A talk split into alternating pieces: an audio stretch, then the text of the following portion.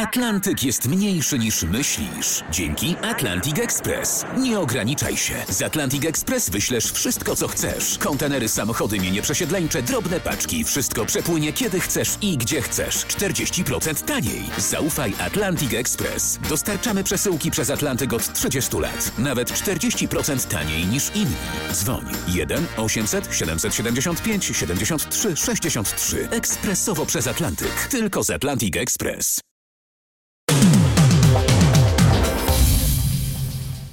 To podsumowanie dnia wtorku 9 marca. Hasła klucze dziś to lokalne szczepienia w Polsce, fabryki sputników w Europie, wyłudzenia na wybiegach, pokemony na autostradzie i koniec z cerą normalną i normalnymi włosami. Michał Zieliński, zapraszam. Podsumowanie dnia, tak jak od roku, zaczniemy od dobowego podsumowania skutków epidemii. W ciągu poprzednich 24 godzin stwierdzono prawie 10 tysięcy zakażeń, więc tak jak wczoraj oceniał rzecznik Ministerstwa Zdrowia, dynamika trzeciej fali pandemii przygasła. Chociaż resort ostrzega też, że w ciągu kilku dni dobowa liczba zakażeń może zbliżyć się nawet do 20 tysięcy. Zajętych jest już jednak ponad 18 tysięcy szpitalnych łóżek, o prawie 800 więcej niż poprzedniej doby. W ciągu tygodnia ta łączna liczba hospitalizowanych wzrosła o ponad 2700 a o 300 wzrosła liczba osób, które muszą korzystać z respiratorów. W obu tych kategoriach wolnych zostaje już mniej niż 1 trzecia istniejących dzisiaj stanowisk. Sporo tych liczb, ale dzisiaj obchodzimy Międzynarodowy Dzień Statystyki, więc wybaczcie Państwo, ale w dzisiejszym podsumowaniu dnia liczb będzie jeszcze więcej niż zwykle. Znacznie pogarsza się sytuacja w kilku województwach. Nie widać też poprawy w warmińsko-mazurskim. E, mówi w rozmowie z naszym reporterem Piotrem Błakowskim szef warmińsko-mazurskiego sanepidu Janusz Dzisko. W ostatnim weekendzie, gdzie mieliśmy trochę mniej tych zachorowań, wróciliśmy niestety do wysokiego poziomu, czyli 835 e, przypadków, które zostały zaraportowane. E, niestety mamy również sporo zgonów, bo tych zgonów mamy 21 w ciągu doby. To świadczy o tym, że jest dużo ciężkich przypadków. E, jeżeli chodzi o zajętość łóżek, to niestety rośnie, ale jest to odzwierciedleniem oczywiście tej sytuacji całej epidemiologicznej. Na razie nie widzimy tendencji spadkowej. Najbliższe 2-3 dni pokażą, e, że tak powiem, rzeczywisty obszar działania COVID-u ponieważ z doświadczeń już z kilku tygodni wiemy, że środa, czwartek to są takie dni, kiedy e, tych zachorowań jest najwięcej. Czy są powiaty, w których sytuacja jest lepsza? Znaczy my obserwujemy takie zjawisko, e, że w mieście Olsztynie i w powiecie w dalszym ciągu ta wartość utrzymuje się w granicach 400-450 zachorowań, ale niepokoi nas zjawisko rozlewania się tych zakażeń na inne powiaty. I my dzisiaj mamy taką sytuację e, poważną według mnie. To w dalszym ciągu są Bartoszyce, to jest Iława, Ostruda. E, dołączyło do tych e, niepokojących, znaczy taki niepokojący sygnał mamy również z powiatu szczecińskiego. To są powiaty, gdzie tych zachorowań jest w tej chwili najwięcej punkt szczepień nie dalej niż 100 km od domu. Będzie ograniczenie terytorialne przy kolejnych zapisach na szczepienia. Takie są dzisiejsze ustalenia reporterów RMFFM. Rząd chce wprowadzić zasadę, że pacjenci mogą wybrać miejsce szczepień, ale tylko w promieniu 100 km od miejsca zamieszkania. Od kiedy zacznie obowiązywać ta zasada? O tym Mariusz Piekarski. Od 25 marca, czyli od startu ponownych zapisów seniorów w wieku 70, ta grupa musi dostać szczepionki mRNA Pfizera i Moderny, a ponieważ wciąż nie są potwierdzone dostawy na kwiecień, to znowu może spowodować turystykę szczepionkową, czyli szukanie wolnych dawek po kraju. A rząd chce uniknąć bulwersujących scen, gdy starsze osoby w poszukiwaniu wolnego terminu szczepienia jadą kilkaset kilometrów na drugi koniec kraju. Dlatego teraz, wybierając punkt szczepień, będzie ograniczenie terytorialne nie dalej niż 100 kilometrów od domu. Oczywiście jest pytanie, czy przez to nie będzie będzie dochodziło do takich sytuacji, gdy nie będzie szczepionek w Warszawie, ale z kolei będą wolne terminy w Ostrołęce i tam nie będzie chętnych, ale szczepionki będą niedostępne dla mieszkańców stolicy, bo to już 140 km. Warszawa, Mariusz Piekarski. Rosyjska szczepionka w Europie, preparat Sputnik 5, ma być wytwarzany od lata we Włoszech, niedaleko Mediolanu. Dziś poinformowano o podpisaniu umowy w tej sprawie. E, a szef Rosyjskiego Funduszu Inwestycji Bezpośrednich Kirill Dmitriew na antenie telewizji Rosja 24 oświadczył, że szczepionka z Rosji ma być produkowana nie tylko we Włoszech, ale też w Niemczech, Francji i w Hiszpanii. Mimo braku zgody Europejskiej Agencji Leków, rosyjska szczepionka jest już na Węgrzech i Słowacji, gdzie jej zakup stał się powodem rządowego kryzysu. Z kolei rosyjska dyplomacja ostro zaprotestowała dziś przeciwko oskarżeniom ze strony Białego Domu, mm, o których mówiłem we wczorajszym podsumowaniu dnia. Kreml zapewnia, że rosyjski wywiad nie prowadzi operacji, która ma zdyskredytować szczepionki amerykańskich koncernów Moderna i Pfizer. O szczegółach tych zarzutów e, teraz Paweł Żuchowski. Nasz korespondent w Waszyngtonie donosi o informacjach dotyczących przynajmniej kilku portali, mających działać na rosyjskie zlecenie. E, Tak, Wall Street Journal twierdzi, że przynajmniej cztery prowadzone są przez Służbę Wywiadu Zagranicznego, inne przez Federalną Służbę Bezpieczeństwa. Amerykański Departament Stanu ma mieć dowody w tej sprawie. Rosja w ten sposób, jak mówią nieoficjalnie przedstawiciele amerykańskiej administracji, próbuje walczyć o rynki zbytu dla swojego preparatu. Informacje na temat zachodnich szczepionek wyolbrzymiają ryzyko powikłań, przedstawiają je jako szkodliwe dla zdrowia lub nieskuteczne w walce z koronawirusem. Do tego raportu o szczepionkach, wokół których najwyraźniej toczy się globalna geopolityczna i handlowa gra, dodajmy jeszcze informację o tym, że ukraiński nadzór medyczny zatwierdził właśnie do użytku szczepionkę chińską. I w tym miejscu dodajmy, że premier Węgier Viktor Orban zapowiadał, że zaszczepi się rosyjskim sputnikiem, ale ostatecznie ogłosił, że przyjął chiński preparat. To jeszcze o Chinach. Instytut Newslines publikuje raport, w którym 50 ekspertów podpisało się pod oskarżeniem Chin o ludobójstwo dokonywane na Ujgurach. Według tego raportu chińskie władze zmierzają do fizycznej eksterminacji Ujgurów, czyli muzułmańskiej mniejszości mieszkającej głównie w prowincji Xinjiang. E, Świadczyć o tym mają m.in. prowadzona polityka masowego internowania Ujgurów w tzw. obozach reedukacyjnych, zmuszanie ujgurskich kobiet do aborcji i antykoncepcji, niszczenie ich kultury i religii, prześladowanie i zabójstwa liderów społeczności, czy też przymusowe umieszczanie ujgurskich dzieci w państwowych sierocińcach. Było o Chinach, wcześniej o Rosji i o Sputniku. To odnotuję jeszcze w podsumowaniu dnia podpisanie wstępnej umowy między Rosją i Chinami o budowie wspólnej bazy na Księżycu.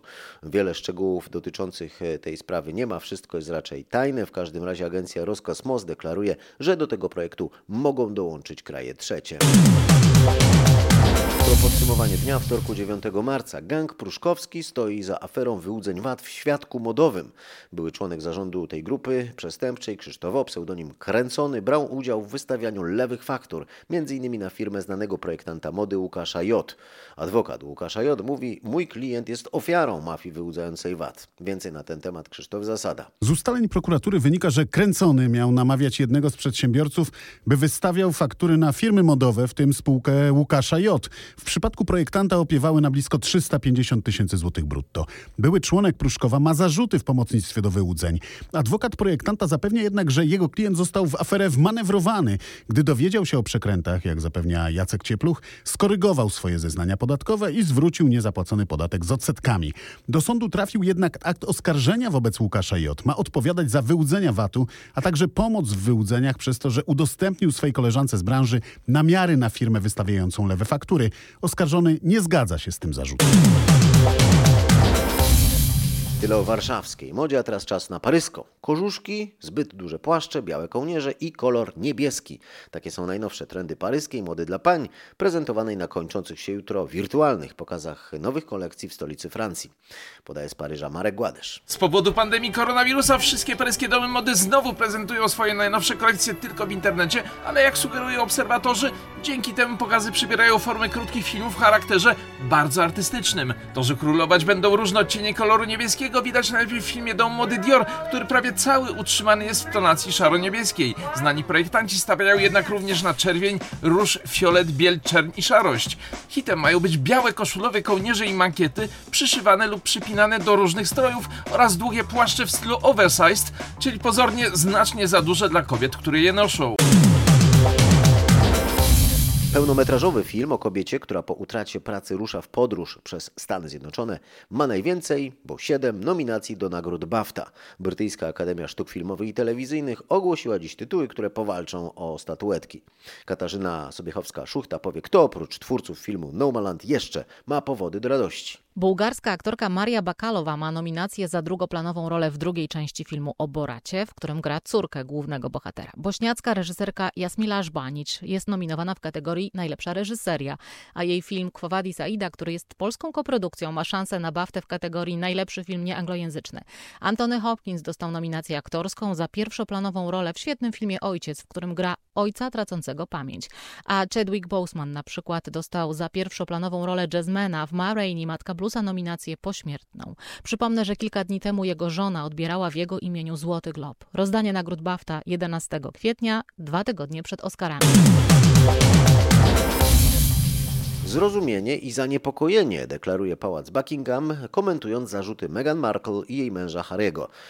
O komunikacie po głośnym wywiadzie pary dla CBS z Londynu opowie nasz korespondent Bogdan Frymorgan. Cała rodzina z żalem przyjęła pełen obraz ostatnich kilku lat Harego i Meghan, jaki wyłonił się z wywiadu udzielonego amerykańskiej stacji CBS. Szczególnie, jak podkreślono w komunikacie, poważnie potraktowane zostaną kwestie rasowe, jakie pojawiły się w rozmowie z Oprah Winfrey. I choć istnieją rozbieżności co do uwag, jakie padły, sprawa ta zostanie rozstrzygnięta prywatnie na łonie rodziny, jak podkreślono podkreślono w komunikacie, Harry i Meghan zawsze będą otaczani przez Windsorów miłością. A teraz o polskiej rodzinie politycznej. Jak wynika z sondażu dla RMFFM, najlepszym premierem według Polaków byłby premier. Co trzeci pytany wskazuje Mateusza Morawieckiego jako najbardziej odpowiednią osobę na stanowisku szefa rządu. Za nim są Rafał Trzaskowski 9% i Szymon Hołownia 7%, a więc znacznie mniej niż Mateusz Morawiecki. Natomiast na pytanie, kto rozdaje karty w polskiej polityce, Polacy nie mają problemu z odpowiedzią. No, jest tylko jeden. Jarosław Kaczyński. Jarek. Bez wątpliwości. Bez wątpliwości. Kto rozdaje? No tylko Jarek rozdaje, no. Co on powie, to święte, nie? A jest ktoś, kto blefuje? Ziobro. Ziobro on chce ugrać jak najwięcej, nie? Z tego dla siebie. Przecież wiadomo, że wybory będą za 3 lata, nie? I on już musi się wyróżnić po prostu, że on nie jest PiS, tylko on jest Solidarna Polska, tak? To idzie w tą stronę wszystko, nie? Pod wybory. A jest ktoś, komu pan wierzy? No może Hołownia. Może, ale dopóki się nie popsuje chłopak, no to... Kto rozdaje karty? Mi się zdaje, że na Nowogrodzkiej rozdają karty, nie? Tylko i wyłącznie w tym jednym miejscu. O, w tej chwili chyba tak. A jest ktoś, jakiś gracz, który w tej grze całej blefuje? Myślę, że Ziobro i jego ekipa blefują. Chcą ugrać coś dla siebie, tak? Liczą na jakieś nowe rozdanie, na jakieś, e, nie wiem, e, słuchaczy z Torunia mi się zdaje. Bardziej oni w ten elektorat celują, no. Znaczy, to są obie grupy, które moim zdaniem walczą o seniorów, tak? Właśnie oni najbardziej to jest ich elektorat taki docelowy, moim zdaniem. W Nowej Radzie Doradców Politycznych premiera są wyłącznie politycy Prawa i Sprawiedliwości, a nie ma przedstawicieli porozumienia Jarosława Gowina ani Solidarnej Polski Zbigniewa Ziobro.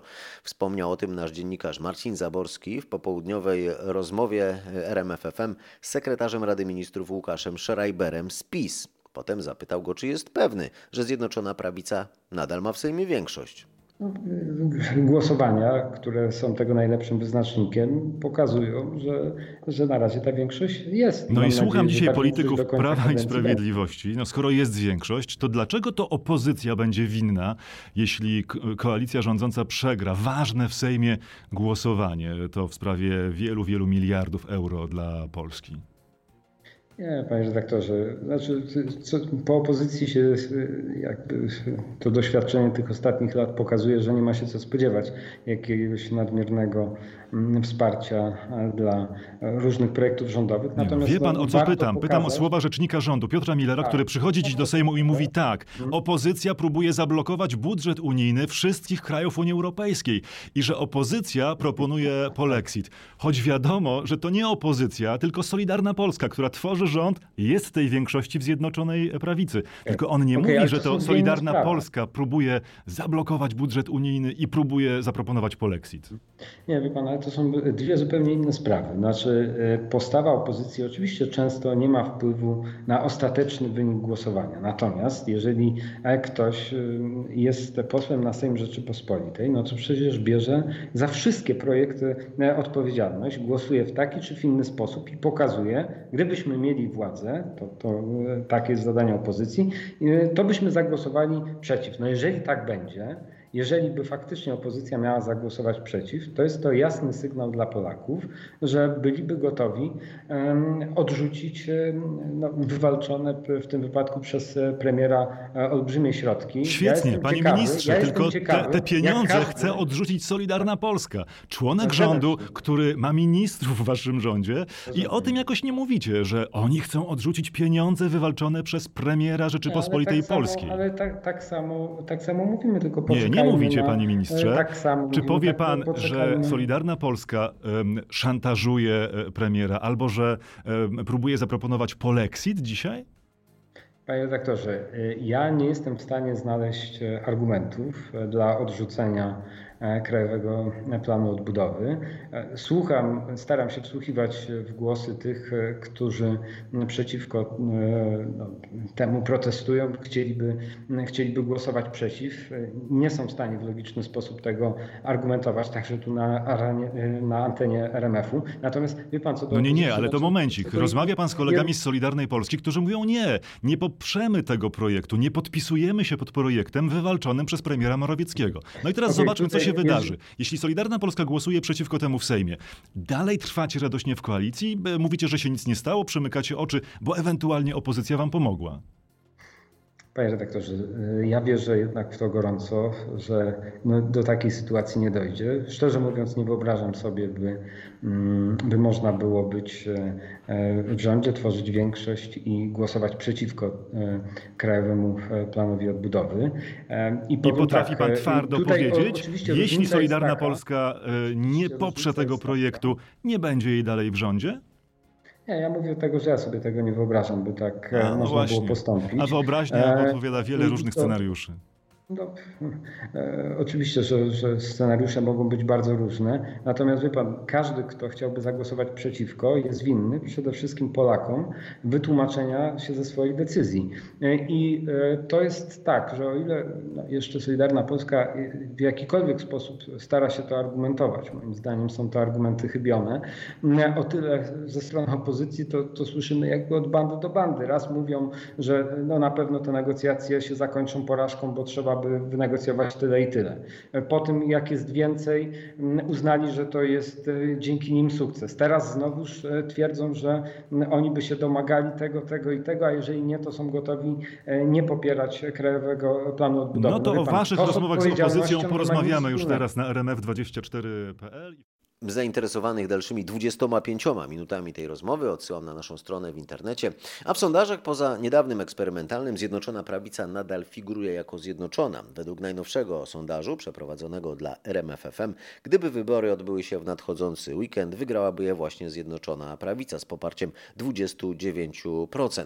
Drugie miejsce z 24 zajęłaby Polska 2050. Koalicja Obywatelska byłaby dopiero trzecia z 20% poza lewicą z wynikiem 9%. Do Sejmu dostałaby się jeszcze tylko Konfederacja popierana przez 8% wyborców. Tyle o politycznych bestiach, a teraz o stadach wilków sprzed 16 tysięcy lat. Stadach, które towarzyszyły już wtedy ludziom, bo najwyraźniej, jak wskazują najnowsze badania, były przez naszych przodków żywione. Na pograniczu Niemiec i Szwajcarii znaleziono najstarsze ze znanych do tej pory ślady współbytowania, bo trudno tu chyba mówić o udomowieniu, skoro wcześniej ludzie mieszkali tam w jaskiniach. W badaniach, których wyniki opublikowano w prestiżowym magazynie Nature, wzięła udział doktor genetyki z Polski.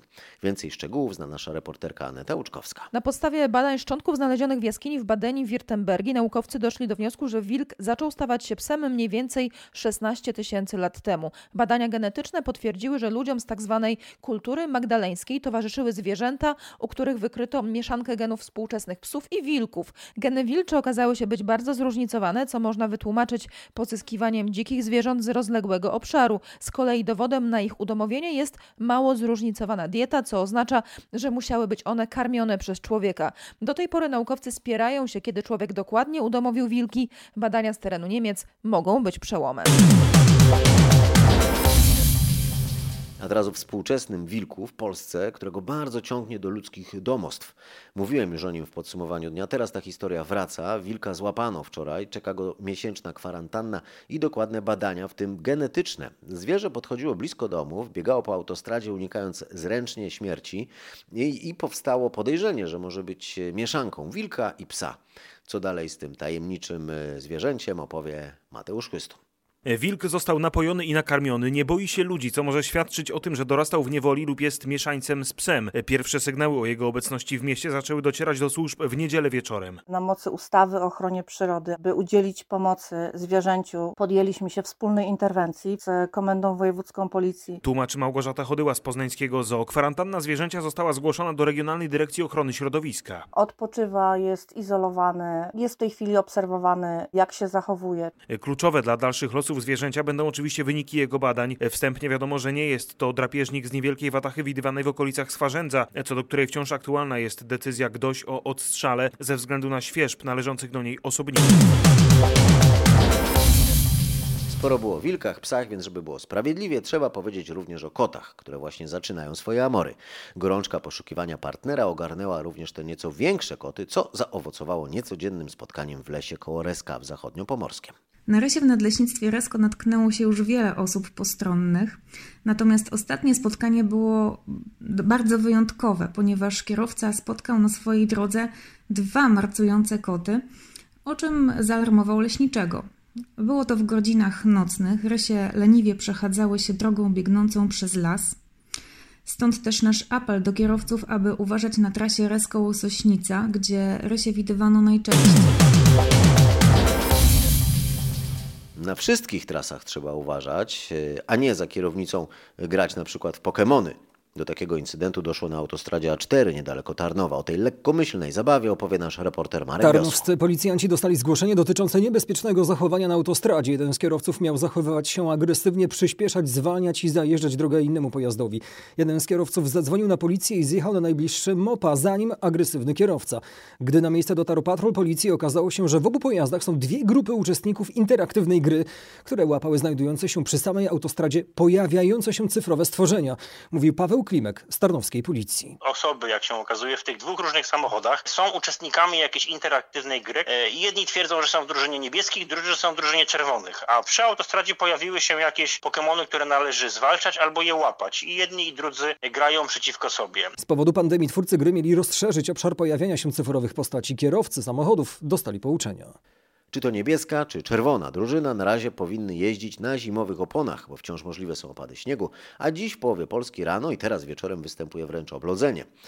Z drugiej strony do wiosny zostało tylko 12 dni, więc może to czas, by pozbyć się zimówek. Wyznacznikiem jest temperatura 7 stopni podpowiadają eksperci. Poniżej tej temperatury właściwości opon letnich nieznacznie się zmieniają, co może zaburzać bezpieczeństwo. To, co widzimy aktualnie, to jest temperatura około 5, 7, być może 10 stopni, ale jeszcze poranki bywają chłodne. Taka sytuacja pogodowa zdezorientowała nieco ptaki, które wróciły już z ciepłych krajów i teraz z chłodem radzą sobie zbierając się w stada. Mówi o tym ornitolog Sebastian Menderski z Polskiego Towarzystwa Ochrony Ptaków. Kiedy trwa wiosenna migracja ptaków i nagle zmienią się warunki pogodowe na typowo zimowe, wówczas ptaki po pierwsze zatrzymują trochę tą migrację, nie lecą dalej, próbują przetrwać i w jednym miejscu, przeczekać jakby te trudniejsze warunki. Drugą, drugim takim zachowaniem jest to, że ptaki gromadzą się w większe stada. Wówczas możemy zaobserwować nietypowe stada chociażby skowronków, które tworzą kilkuset osobnikowe stada. One w ten sposób próbują ochronić się przed drapieżnikiem, przed zimnem, razem bezpieczniej po prostu. To jest strategia obrony przed niekorzystnymi warunkami. No i ptaki przede wszystkim próbują żerować, tak? bo muszą uzupełnić straty energii, jest zimno, więc tej energii potrzebują więcej i wtedy bardzo intensywnie żerują, szukają pokarmu. Też w takie większe stada gromadzą się gęsi. Tak, no jest to gatunek, który bardzo licznie migruje przez Polskę. Zatrzymuje się głównie w dolinach rzecznych, ale wszędzie tam, gdzie pojawi się woda w postaci płynnej oraz wszędzie tam, gdzie jest coś do zjedzenia, czyli jakieś pola oziminy, tak, próbują pożerować na tych, na tych zbożach. E, no, gromadzą się wielotysięczne stada, e, czasami jest to kilkadziesiąt, czasami nawet kilkaset tysięcy osobników zlatujących się w jedno miejsce. No, są to niespotykane spektakle przyrody, jest wtedy bardzo głośno na niebie, jest gwarno, wręcz nawet ciemno, nie robi niebo robi się ciemno od ptaków. Nasz reporter Piotr Błakowski rozmawiał z Sebastianem Menderskim z Polskiego Towarzystwa Ochrony Ptaków, a teraz, gdy nagrywam podcast, niebo już zrobiło się ciemne, jest po zmroku. No i sytuacja smogowa, zwłaszcza na Śląsku, wraz z powrotem chłodów i ustaniem wiatru znów się pogorszyła. Tak o tym dziś rano opowiadała nasza reporterka Anna Kropaczek. Najgorsza sytuacja jest w Rybniku, Rydultowach, w Tychach i Bieruniu. Smog daje się we znaki także mieszkańcom północnej części województwa śląskiego. Powietrze zanieczyszczone jest w Zawierciu i Myszkowie. Normy o poranku przekroczone są tam 3-4-krotnie. Tylko trochę lepsza sytuacja jest w Katowicach, ale w niektórych częściach miasta smog także jest dokuczliwy. W ciągu dnia jakość powietrza ma się trochę poprawić. No i tak się też stało, ale teraz wieczorem znów jest gorzej i nie ma co się spodziewać na razie poprawy. W Krakowie powietrze nie jest najgorsze, można iść na wieczorny spacer, potem kąpiel, być może z użyciem przychodzących powoli do historii kosmetyków dla skóry normalnej czy do włosów normalnych. Jeden z największych producentów dóbr konsumpcyjnych, koncern Unilever, ogłosił dziś usunięcie pojęcia normalności z reklam i z opisów produktów. Chodzi o to, by nie sprawiać wrażenia, że normalne oznacza lepsze. Jak wyjaśnia koncern, celem jest stworzenie bardziej pojemnej definicji piękna. Ta pojęciowa reforma ma zająć rok. Przez ten czas na produktach ponad 100 marek na całym świecie, w tym w Polsce, normalność zniknie z mydeł, płynów, szamponów i odżywek. Potężny koncern wyznacza rynkowe trendy, ale też staje chyba przed nie lada wyzwaniem. Ryzykowne wydaje się chyba pozostawienie w jego słowniku na przykład na szamponach takich określeń jak wypadające, zniszczone, bardzo zniszczone czy przetłuszczające się.